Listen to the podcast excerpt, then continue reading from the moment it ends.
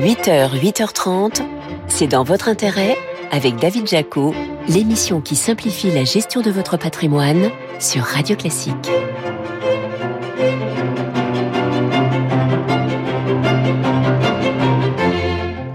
Bonjour, ravi de vous retrouver comme tous les dimanches matins sur Radio Classique. Nouveau numéro de C'est dans votre intérêt. Au programme de cette émission, on parlera du livret actuellement rémunéré à 3%, mais qui devrait voir son rendement augmenter à compter du 1er août. Mais de combien?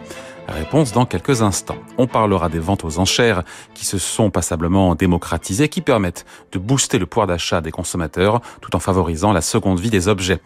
Enfin, il ne reste que quelques jours pour des millions de Français pour compléter leur déclaration d'impôt. Vous verrez qu'il existe de nombreuses niches fiscales que les contribuables oublient d'utiliser. C'est dans votre intérêt? Le récap. Avec CPRAM. CPRAM, investir, c'est agir. Mais d'abord, retour sur les infos patrimoniales clés de cette semaine avec vous, Laurent Grassin. Bonjour Laurent. Bonjour David. Directeur de la rédaction de Boursorama. Laurent, vous voulez commencer cette chronique en tirant le signal d'alarme, mais qu'est-ce qui vous arrive? Madame, oui, oui, vous, là, qui m'écoutez en ce moment, en prenant votre thé, votre café, c'est à vous que je veux parler. Dans un rapport publié cette semaine, la Cour des comptes a publié ce chiffre sur lequel il faut absolument s'arrêter les retraites des femmes sont en moyenne 40% plus basses que celles des hommes. 40%, plus basses. mais ça semble énorme. Euh, j'avais pas ce chiffre en tête quand même. Hein. Oui, parce que cet écart tombe à 28% quand on prend en compte les pensions de reversion, mais ça fait quand même un bon tiers en moins. Et la réforme récente des retraites ne va rien changer sur le sujet. Et ça, Laurent, on le sait, c'est notamment dû au fait que les femmes sont plus nombreuses que les hommes à prendre un temps partiel dans leur carrière. Elles sont aussi plus nombreuses, eh ben oui, à s'arrêter de travailler pour s'occuper des enfants et sont toujours moins bien payées en moyenne et à poste égal que les hommes. Exactement. Et même le mode de calcul est défavorable aux femmes. Exemple avec le salaire de référence au régime général qui se fait sur les 25 meilleurs salaires annuels, mais seulement si la carrière a duré plus de 25 ans. Cela vient donc défavoriser majoritairement les femmes. La Cour des comptes estime qu'il faut proposer davantage de dispositifs pour réduire cet écart. Et moi, je voudrais en profiter, David, pour dire aussi à nos auditrices qu'il faut sans doute épargner, en tout cas investir. Ce sont des épargnantes rigoureuses, mais les femmes sont encore trop peu nombreuses à investir, notamment pour préparer leur retraite. Sur 10 investisseurs, David, de produits financiers, seuls deux sont des femmes. Alors, une bonne résolution, ouvrir un plan d'épargne retraite ou une assurance vie d'ici dimanche prochain. Voilà, c'est dit. Et pourquoi pas tiens investir dans le crowdfunding immobilier, à moins que le secteur ne soit en perte de vitesse en ce début d'année. Alors, on rappelle quand même rapidement le principe du crowdfunding immobilier. Un opérateur, bien souvent un promoteur immobilier en recherche de fonds propres, fait appel à une plateforme qui va le mettre en relation avec vous, avec moi, avec des investisseurs particuliers prêts à lui prêter de l'argent. Et puis surtout, David, à la clé, les rendements qui sont plutôt attrayants de l'ordre de 9%. 9% par an, évidemment, c'est pas mal, sauf que cette belle mécanique est peut-être, peut-être en train de se gripper. Voilà, peut-être. Il est encore peut-être un petit peu trop tôt pour le dire, mais les plateformes bouclent moins vite qu'avant les opérations et les retards de paiement se multiplient alors que, David, les ventes de logements neufs ont chuté de 25% sur un an. Oui, mais retard, ça veut pas dire forcément défaut de paiement, Laurent. C'est pas je veux Hein. Non, tout à fait. Si le promoteur ne fait pas faillite, il sera tenu de payer les investisseurs avec en plus les intérêts de retard, mais prudence tout de même avec ce conseil. Privilégier une plateforme très sélective dans le choix des partenaires et des projets et ne pas oublier, David, que ce type d'investissement se fait plutôt en diversification de votre patrimoine et qu'au sein même de votre placement en crowdfunding, mieux vaut investir dans plusieurs projets afin de réduire ce risque de défaut. Voilà. Et puis on le voit, hein, il est compliqué ce marché de l'immobilier, y compris pour les vendeurs, sauf qu'il y a encore des atouts qui permettent de vendre sans négocier. Ces petits plus qui achèvent de séduire les acheteurs, de les faire craquer, c'est ce que nous explique une étude récente de meilleurs agents. Voilà, puis je suis sûr qu'une petite terrasse, surtout après les périodes de confinement, on va dire que ça doit aider pour un appartement. Hein. Oui, je reconnais bien là votre perspicacité, David. En 2023, à caractéristiques autres équivalentes, la présence d'un balcon ou d'une terrasse, eh ben oui, elle fait grimper la valeur d'un appartement de 9,9% dans les 10 plus grandes métropoles de France, hors Paris. Pareil pour la présence d'un jardin pour une maison, j'imagine. Hein. Alors, c'est moins flagrant, c'est quand même plus 4%, mais au risque de vous éclabousser de mes connaissances, l'arme secrète pour la maison, ça reste la piscine, plus 7,6% en moyenne dans les 50 plus grandes villes à condition bien sûr qu'on puisse continuer à la remplir à l'avenir, ça coule de source. Évidemment. Merci à vous pour ce récap de la semaine. Laurent Grassin, directeur de la rédaction de Boursorama. Merci David. Allez, on parle à présent du placement préféré des Français, le livret A. C'est dans votre intérêt, en avoir ou pas? Et oui, la rémunération du livret A doit être revalorisée au 1er août, mais de combien? Bonjour Maxime Chipoy. Bonjour. Président de Monevox. Alors les relèvements de taux de la BCE sur fonds d'inflation en France, on le sait, à 6% aujourd'hui, ça va profiter, ça devrait profiter au taux du livret A. Je dis bien en théorie parce qu'il y a une formule de calcul pour déterminer le taux de rémunération du livret, sauf qu'elle n'est pas toujours appliquée. On va en parler. Rappelez-nous un peu cette formule. Alors c'est une formule de calcul qui a 20 ans, quasiment 20 ans aujourd'hui, puisqu'elle a été euh, lancée en 2004, justement pour arrêter de faire en sorte que le livret A soit euh, un instrument euh, de politique. Et cette formule, aujourd'hui, elle repose sur deux, deux piliers. Le premier pilier, c'est le niveau de l'inflation, de l'inflation des six derniers mois, donc environ 6% aujourd'hui. Et le deuxième pilier, c'est euh, le niveau de l'ester, qui est un des taux euh, interbancaires des six derniers mois. Et aujourd'hui, il est euh, aux alentours de 2,6%. donc on fait la demi-somme de ça. On ajoute les deux, on divise par deux pour faire la moyenne, et ça nous fait environ 4,3%. Voilà, donc en théorie, si on applique la formule, au 1er août prochain, la rémunération du livret A devrait être autour de 4,3% contre 3% actuellement. Et là, on se dit, chic, chic, chic. On se dit, super, meilleur placement du monde, puisqu'en plus, euh, le livret A est défiscalisé, donc c'est vraiment un, placement très intéressant. 80% des Français détiennent oui. un livret A. Sauf que, on va être sincère, cette rémunération a peu de chances de se produire, c'est ce qui se dit en tout cas, parce que, comme souvent, le politique va mettre son grain de sel. Et là, on se dit, ça se demandait pourquoi on a, on a instauré cette formule de calcul, si c'est pour pas l'appliquer. En effet, il y a aujourd'hui d'énormes pressions euh, auprès du gouverneur de la Banque de France et du ministre de l'économie pour que ce taux reste aux environs de 3%, et des pressions notamment de, de, de deux ordres, de la part de la Caisse des dépôts et consignations, qui est le gestionnaire de, de, de la majorité de l'argent du livret A. Quand vous mettez 100 euros dans le livret A, vous avez 60 euros qui partent vers la Caisse des dépôts et consignations, et les 40 euros qui restent, elles restent auprès euh, de votre banque. Que fait la Caisse des dépôts et consignations de cet argent et que font les banques de cet argent? Alors, sur, euh, quand vous mettez 100 euros sur le livret A, je disais donc 60%, 60 euros qui partent à la caisse des dépôts, 40 qui restent auprès des banques. Les 40 euros des banques sont utilisés pour faire des prêts aux entreprises et les 60 euros euh, qui partent auprès de la caisse des dépôts et, consignations pardon, sont euh, utilisés en grande partie, mais pas essentiellement, en grande partie de l'ordre de 60% pour faire du prêt au logement social et le reste, 40%, c'est placé sur des titres financiers pour permettre la liquidité du livret A, puisque vous pouvez récupérer votre argent à tout moment sur le livret A et qui font donc organiser cette, cette liquidité. Donc on comprend que pour le financement du logement social, il est souhaitable aussi d'un point de vue économique, mm. avec la crise du logement et de l'habitat que l'on connaît en France, que le, la rémunération du livret n'augmente pas trop. On peut le comprendre. Oui, Même si pour les parents, c'est pas une bonne nouvelle. Effectivement, l'année dernière, quand les taux étaient, euh, étaient à 1%, ça permettait à la Caisse des dépôts de prêter à 2 ou 2,5% au logement social. Et en plus, c'est des prêts qui sont sur 60 ans, qui sont généralement très longs. Aujourd'hui, quand on, si jamais le taux, le taux du livret A passe à 4%, euh, ben, les prêts ne se feront pas à 2, à 2 ou 2,5, mais plutôt à, à 5 ou 5,5. Donc c'est beaucoup plus cher pour le logement social et ça crée des vraies difficultés pour le logement social. Donc la demande de la part de la Caisse des dépôts est légitime. Elle est légitime. Après, euh, il n'en reste pas moins que... Euh, la question se pose pour les 40% restants d'ailleurs. Oui, oui, mais c'est quand même une violation de la règle du jeu qui a été fixée il y a 20 ans et qui, depuis 20 ans, est quand même systématiquement violée. Alors pourquoi il y a une règle du jeu? Ah ben ça, on se, on se pose vraiment la question, puisque à quoi, à quoi bon faire des, des règles du jeu si, euh, si dès que, euh, dès que ça ne convient plus au pouvoir politique, euh, on déroge à cette règle du jeu. Donc autant laisser tomber cette règle du jeu et, et, et considérer que le livret A, c'est un instrument de, de, politique publique et que et qu'on change ses règles selon les, les nécessités du moment. 40% des sommes investies euh, dans le livret A sont gérées par les banques. Elles en font quoi donc? Elles prêtent après l'économie? Oui, tout à fait. Euh, comme euh, une ressource très, très classiquement, c'est une ressource pour elles, mais une ressource qui, le, qui leur coûte relativement cher puisque 3% c'est quand même c'est quand même relativement élevé pour pour un pour un livret d'épargne à court terme. Et en plus, bah, il y a des coûts de collecte qui sont pas pas négligeables non plus. Donc Caisse et dépôts, on le comprend, et banques font pression pour que le taux de rémunération n'augmente pas trop. Bruno Le Maire, ministre de l'économie, dit vouloir suivre la recommandation de la Banque de France. Alors, euh, quelle sera cette recommandation? Euh, C'est le cercle de l'épargne qui dit, a priori, ça sera autour de 3,5. Vous en pensez quoi? Oui, effectivement, je pense que euh, Bruno Le Maire a quand même envie de faire un petit geste en direction des épargnants français, ne serait-ce que pour des raisons politiques. Euh, mais ensuite, pour des raisons économiques, l'État français a beaucoup de, de, bonnes raisons de ne pas trop monter le, le taux du livret A. Voilà, donc euh, ce sera pas une si bonne nouvelle que ça, puisqu'en théorie, on devrait avoir 4,3% de rendement et on aura quelque chose autour de, de 3,5%. Donc c'est pas une si bonne nouvelle que ça, puisque ça ne protège pas de l'inflation qui, elle, on le rappelle, est à 6% aujourd'hui. Non, ça fait, ça fait déjà deux ans que ça ne protège plus de l'inflation, euh, le livret A. Donc le rendement le plus probable, ce serait donc 3,5%. Ça, c'est le pari que vous faites, vous? Oui, euh, je pense, euh, je fais ce pari-là effectivement, puisque euh, l'État français n'a pas forcément envie que les consommateurs et les épargnants épargnent beaucoup. Ils ont besoin d'alimenter la machine économique.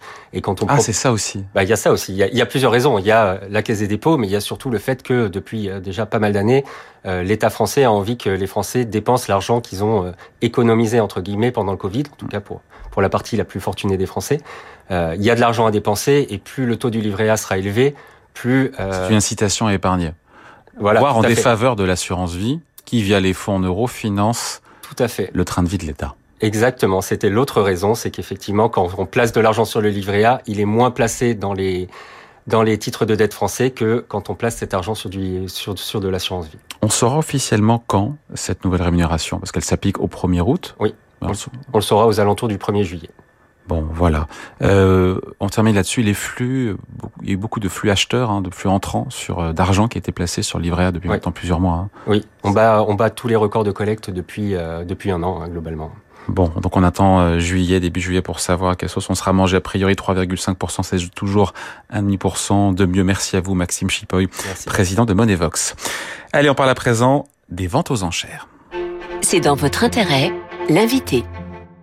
Et oui, les ventes aux enchères qui intéressent désormais de plus en plus de particuliers en manque de pouvoir d'achat. Frédéric Lapère, bonjour. Bonjour David. Président d'Interenchères. Expliquez-nous en quoi les ventes aux enchères favorisent le pouvoir d'achat.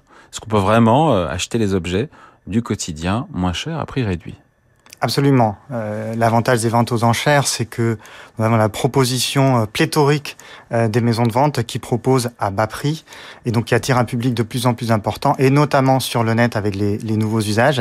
Et donc, en particulier sur les biens de consommation courante et dans une période où on a un, pouvoir d'achat qui est comprimé, effectivement, le consommateur peut arriver à trouver des objets moins 20, moins 30, moins 50, voire moins 70% par rapport à un prix du neuf, par exemple. Biens de consommation courante comme, par exemple? Comme par exemple petit électroménager, grand électroménager, qui est une partie euh, de notre offre, euh, évidemment proposée par les commissaires-priseurs, même si euh, ils proposent beaucoup de tableaux, d'objets d'art, de mobilier et d'autres d'autres objets. Mais effectivement, on peut faire des affaires dans tous les segments, sur tous les univers d'objets, et en particulier sur les biens de consommation courante. Mais sur, sur la friteuse, là, elle, elle vient d'où la friteuse? Alors en général, euh, ce sont les commissaires-priseurs qui ont des, euh, euh, des vendeurs, ce qu'on appelle des vendeurs. Donc ça vient des, des solderies, des objets invendus par exemple. On, on, a même un exemple, on a des ventes qui sont organisées sur des colis qui n'ont pas été récupérés à la poste. Donc des colis neufs non livrés. Et, donc on a une maison de vente à Nantes spécialisée qui réalise une vente juste avant Noël. Ça arrive souvent. Ça, ça arrive assez souvent, effectivement. Bon, comment savoir euh, si on fait ou pas une bonne affaire? Parce que les ventes aux enchères, euh, on se dit quand même que c'est un truc de professionnel, non?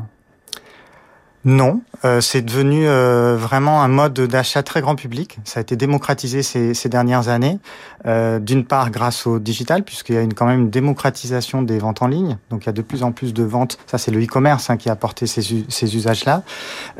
Et, et, deuxièmement, les enchères, ça porte quelque chose de, différent par rapport au e-commerce. C'est à la fois l'alliance de, de l'adrénaline des enchères, donc la frénésie euh, des enchères, c'est quelque chose de ludique, euh, mais également la garantie des commissaires-priseurs, puisque ce sont des professionnels qui sont habilités, assermentés par l'État, et qui vont vous garantir l'état de votre objet, euh, l'authenticité, euh, ainsi qu'une estimation de la valeur de cet objet. Qui dit vente aux enchères dit surenchérir. On peut à la fois payer moitié prix tout en faisant une surenchère? Absolument. Oui, oui. À partir du moment où la mise à prix est assez basse, on peut réaliser euh, des bonnes affaires. Absolument. Bon, combien les Français y dépensent sur votre site? Encore une fois, avec quelques exemples pour qu'on euh, comprenne bien. Alors, euh, on a une, une, une progression spectaculaire euh, des ventes aux enchères en ligne et notamment chez nous, puisque si on prend le live, hein, le live c'est un peu notre atout majeur, c'est la capacité qu'on a à retransmettre en direct une vente telle qu'elle se déroule en salle euh, eh bien, en trois ans, euh, nous avons multiplié par deux et demi euh, ce chiffre. C'est passé de 220 millions d'euros à plus de 550 millions d'euros. Donc, il y a vraiment euh, un engouement spectaculaire pour les enchères en ligne et particulièrement chez nous. Alors ces ventes live, expliquez-moi un peu comment comment ça fonctionne. Alors il y a deux types de ventes. Euh, nous avons les ventes en live telles que je viens de les, les décrire. Euh, D'ailleurs c'est un tel essor que euh, jeudi dernier nous avons battu notre record 95 ventes en live en une journée. Donc euh, à peu près 300 heures de direct en une journée, ce qui est comment ça s'est passé considérable. Alors, concrètement, comment ça se passe? Eh bien, l'internaute euh, se connecte sur Interenchère, euh, aussi bien sur euh, ordinateur que sur mobile, et il va s'inscrire à plusieurs ventes suivant les lots qu'il a repérés. Il peut être alerté d'ailleurs à l'avance sur les lots qui l'intéressent. C'était quoi les lots d'ailleurs de jeudi? Ah, il y avait de tout. Ouais. Il y avait euh, des instruments de musique. On est chez Radio Classique. Il y a de beaux exemples de vente d'instruments de musique, notamment par la maison de vente de, de Vichy en chair, euh, mais également des biens de consommation courante, des véhicules, des véhicules de collection ou des véhicules particuliers, et beaucoup de mobilier et d'œuvres d'art. Ok, et donc alors comment ça s'est passé jeudi? Très très bien, euh, puisqu'on on a euh, atteint les 5 millions d'euros en une seule journée. Plus de 40 000 enchères ont été portées en une seule journée. Voilà, donc ça c'est le live. Et on a un deuxième mode d'achat qui s'appelle le online, qui finalement est un mode d'achat désintermédié puisque euh, on n'a plus besoin de l'animation du commissaire-priseur et donc l'enchérisseur a une semaine, comme sur d'autres sites euh, de courtage, on va dire, une semaine pour se positionner sur les lots et à la fin de la semaine, le marteau numérique tombe pour adjuger euh, les objets. On peut tout acheter, il y a des trucs qu'on peut pas acheter euh, aux enchères? On peut tout acheter, tous ceux, tous les lots qui sont aujourd'hui euh, mis en vente par les commissaires-priseurs. Je pense aux voitures. Aujourd'hui, les voitures, on sait que ça coûte cher, à la fois dans le neuf et, euh, et dans l'occasion. On peut aussi faire une affaire en achetant une voiture. Absolument. Une seconde main, bien sûr. Une seconde main. Euh, Pareil, qui vient d'où, euh, une voiture euh? Alors là, il y a des circuits, euh, c'est c'est comme pour les biens de consommation courante, hein, les commissaires-priseurs ont des vendeurs qui leur apportent de la marchandise. Effectivement, nous sommes dans une période de pénurie en termes de disponibilité de, de véhicules et d'augmentation d'ailleurs des prix. Hein, c'est dû à la crise des semi-conducteurs. Mm. Euh, et donc les enchères, c'est une façon aussi bien pour les particuliers que pour les professionnels d'avoir accès à une offre euh, qu'ils n'arrivent pas à avoir euh, autour d'eux, notamment localement. Ouais, Des ventes aux enchères qui profitent, on se doute aussi de l'engouement pour la seconde main, Absolument. qui est devenu un phénomène de société aujourd'hui. Oui, on constate euh, l'arrivée, l'engouement qu'il y a pour des populations un peu plus jeunes d'ailleurs. On a à peu près 60% de nos acheteurs qui ont entre 18 et 44 ans, donc c'est une moyenne euh, d'âge un peu plus euh, jeune par rapport à, à l'ensemble des, des, des acheteurs précédemment. Euh, et donc ils sont mus, ils sont poussés par des aspirations euh, plus écologiques, à contre-courant un petit peu de, de l'hyperconsumérisme qu'on constatait il y a quelques années euh, et sur l'achat de produits standards du e-commerce. Ouais, donc c'est à la fois un peu euh, économique et éco-responsable. Absolument. Bon, et sur les chiffres de croissance du secteur, c'est assez fou. Juste en nombre de clients ou en croissance en volume, ça donne quoi Redites-moi les chiffres? Donc on a multiplié par deux et demi Ouais, euh, en trois ans. Alors il y a eu un effet Qu'est-ce accélérateur. hein. Qu'est-ce que vous avez multiplié par deux et demi? Le produit généré par les ventes sur notre site a été multiplié par deux et demi, donc passant de 220 millions d'euros fin 2019 à 550 euh, fin 2022. Euh, donc c'est considérable. Euh, Ça illustre bien euh, cette progression euh, spectaculaire. Euh, et en termes de Ça fait combien de clients? Ouais, ça fait combien de clients ou d'internautes? Aujourd'hui, on a en moyenne mensuelle 1,2 million de visiteurs sur notre site. Visiteurs, ouais. Donc c'est énorme. Et puis en trois ans, on a doublé notre base d'inscrits. Il y avait à peu près 700 000 inscrits à fin 2019. Visiteurs, faut pas dire euh, acheteurs. Non. Euh, Vous communiquez pas sur les acheteurs? Alors, Ou une fourchette ou euh, on, on a, on va dire, euh, à peu près 100 000 acheteurs réguliers par an Ouais. qui viennent, minimum. Ça fluctue, mais euh, Il y a la concurrence sur ce marché des enchères en ligne en France? il y a de la concurrence, mais j'allais dire qu'elle est plutôt sectorielle. Euh, et la spécificité d'un C'est interenchère, d'être avec- généraliste. exactement, c'est d'avoir 3 millions de lots et d'être généraliste et de proposer aussi bien du mobilier œuvre d'art que des véhicules, du matériel professionnel, des biens de consommation courante, avec euh, aussi euh, l'arrivée de nouveaux segments qui, qui ont un, beau succès, euh, comme par exemple tout ce qui est la culture geek, donc le rétro gaming, les figurines Goldorak, les cartes Pokémon, ça a beaucoup de succès. Mais rien à voir avec un site de seconde main, parce qu'en même temps, vous êtes en concurrence avec de- tous les sites d'occasion. La différence avec les, les sites de seconde main, c'est que justement le, le consommateur dispose chez nous de garanties supplémentaires qu'il n'a pas sur un site de seconde main, qui est en Une général un site de particulier à particulier. Ouais. Et vous, donc, il y a quoi là? Il y a- Voilà, c'est ça, il y a une traçabilité, il y a, En fait, il y a la garantie. Il y a la garantie du commissaire-priseur. Il y a une Ah. garantie de 5 ans qui permet euh, au consommateur, à l'utilisateur, Ah. euh, d'avoir une garantie sur l'authenticité du lot. Est-ce que ce sac de telle marque est un vrai ou un faux?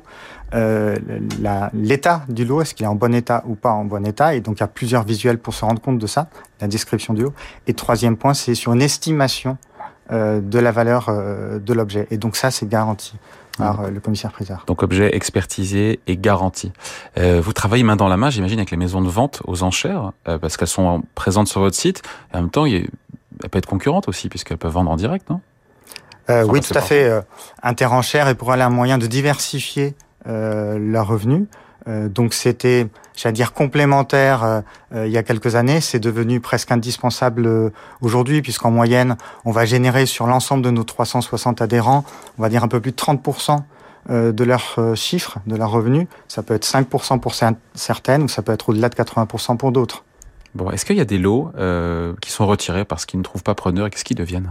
Alors, dans ces cas-là, les, les, maisons de vente les, les remettent en vente euh, puisque peut-être que ce jour-là, il n'y a pas eu l'audience qui a permis de trouver preneur pour, pour certains, certains objets. En général, ils sont remis en vente. Hum. Le panier moyen, je ne sais pas s'il a du sens pour le coup, puisqu'on trouve de tout. On trouve de tout, euh, effectivement. Donc, euh, on va avoir euh, des bijoux à bas prix, des biens de consommation courante à prix modéré, mais également des tableaux de, grands maîtres à plusieurs centaines de milliers d'euros, ou des, par exemple, la, Ferrari de, Johnny Hallyday qui a trouvé preneur sur notre live à 300 000 euros. Hum. Interenchère, c'est devenu le numéro un des ventes aux enchères en France. C'est vous qui vous êtes auto-attribué cette place de numéro un ou. Bah, C'est au regard du chiffre euh, généré en termes de montant et également au regard de l'audience. Allez, merci beaucoup. Frédéric Lapère, président d'Interenchère. Merci à vous. Merci David. Allez, on parle de vos impôts à présent. C'est dans votre intérêt. On ne vous impose rien. Plus que quelques jours pour des millions de Français pour compléter leur déclaration d'impôt sur les revenus de l'année 2022. Et dans cette dernière ligne droite, n'oubliez pas de tirer parti des niches fiscales afin de réduire le montant de votre imposition. Maître Jérôme Barré, bonjour. Bonjour David. Avocat associé au sein du cabinet Yards, déjà, petit rappel sur cette terminologie de niche fiscale, qu'est-ce que c'est? Et oui, les niches fiscales correspondent aux réductions et crédits d'impôt qui permettent aux contribuables de diminuer l'impôt qui est dû.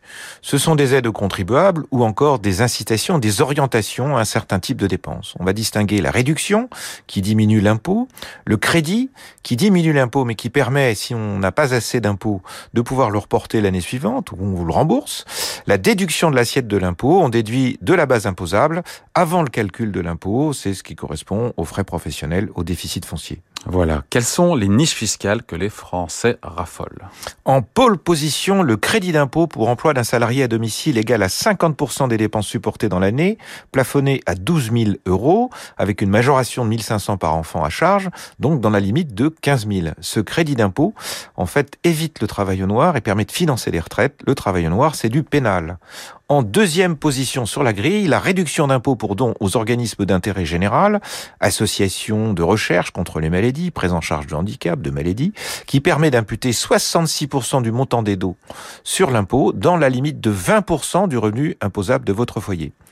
Pour les aides aux personnes en difficulté, le plafond est de 75% dans la limite de 1000 euros par an. Enfin, Troisième position, les frais engagés pour la garde des jeunes enfants en dehors du domicile, qui ouvrent droit à un crédit d'impôt de 50% du montant de ces dépenses, dans la limite de 3500 euros, l'avantage maximal étant de 1750 euros par enfant. Voilà donc pour le top 3 des niches fiscales préférées des Français. Est-ce que certains avantages fiscaux permettent de tenir compte directement bah, de la situation fiscale des contribuables? Régulièrement, le L'avantage oublié, c'est la réduction d'impôt pour frais de scolarité des enfants à charge. Pour le collège, 61 euros. Pour le lycée, 153. Et pour l'enseignement supérieur, 183. Donc il faut avoir des enfants nombreux et qui poursuivent des études supérieures. Il faut donc indiquer dans la déclaration d'impôt la situation scolaire de vos enfants. Ce n'est qu'une que sont que des cases à cocher. Pour nos aînés, les frais pour l'hébergement et la dépense en maison de retraite ouvrent droit à une réduction d'impôt de 25% des dépenses dans la limite de 10 000 euros par personne hébergée. Bon, imaginons que j'ai réalisé au cours de l'année 2022 des dépenses en faveur de la transition énergétique. Est-ce que je suis éligible à l'un des avantages fiscaux? Eh bien, l'installation de systèmes de charge pour véhicules électriques dans l'habitation principale ou secondaire, donc véhicule électrique c'est moto ou euh, voiture à quatre roues dans l'habitation principale ou secondaire permet d'imputer 75% du montant des dépenses engagées dans la limite de 300 euros par installation. Les travaux dans la résidence principale en faveur de la transition énergétique permettent toujours de bénéficier d'un avantage fiscal allant jusqu'à 25% du montant global des travaux dans la limite de 25 000 euros par logement. L'aide maximale est donc de 6 250 par logement. Jérôme, euh, le gouvernement, est-ce qu'il a maintenu ou pas euh, cette réduction d'impôt là quand on veut souscrire, enfin entrer au capital euh, d'une d'une boîte, enfin d'une PME pour être précis? Eh bien oui, investir au capital initial aux augmentations successives de capital des PME européennes ouvre droit à une réduction d'impôt de 18% ou de 25% du montant des dépenses dans la limite de 50 000 euros pour les célibataires ou 100 000 euros pour les personnes mariées. Allez, dernier avantage à nous conseiller, Jérôme. Ben, le crédit d'impôt pour souscription d'un premier abonnement à la presse, qui est souvent oublié, qui est encore valable pour 2022, mais pas encore pour 2023, vous permettra d'imputer 30% du montant des dépenses engagées à l'occasion de votre premier abonnement à un titre de presse, d'information politique ou générale. On peut donc tout déduire du montant de l'impôt? Non. Ah bah non, pas tout à fait, David, parce que le total de vos avantages fiscaux ne peut pas vous procurer une diminution du montant de l'impôt supérieur à 10 000 euros. Le plafond. Voilà, il n'est donc pas forcément utile de multiplier les initiatives pour diminuer ces impôts. Ce plafonnement concerne les avantages accordés en contrepartie d'un investissement ou du paiement d'une prestation et non ceux qui seraient afférents à votre situation personnelle ou la poursuite d'un objectif d'intérêt général sans contrepartie. Vous pourrez donc imputer les frais de dépendance au-delà du plafond, mais pas les dépenses engagées en vue de l'emploi d'un salarié à domicile. Allez, merci maître Jérôme Barré, avocat associé au sein du cabinet Yards. Merci David. Voilà, c'est dans votre intérêt. C'est fini pour aujourd'hui. Émission à réécouter en podcast sur radioclassique.fr et sur vos plateformes habituelles. Je vous retrouve dimanche prochain, bien sûr. En attendant, la musique revient avec votre week-end Radio Classique présenté par Laure.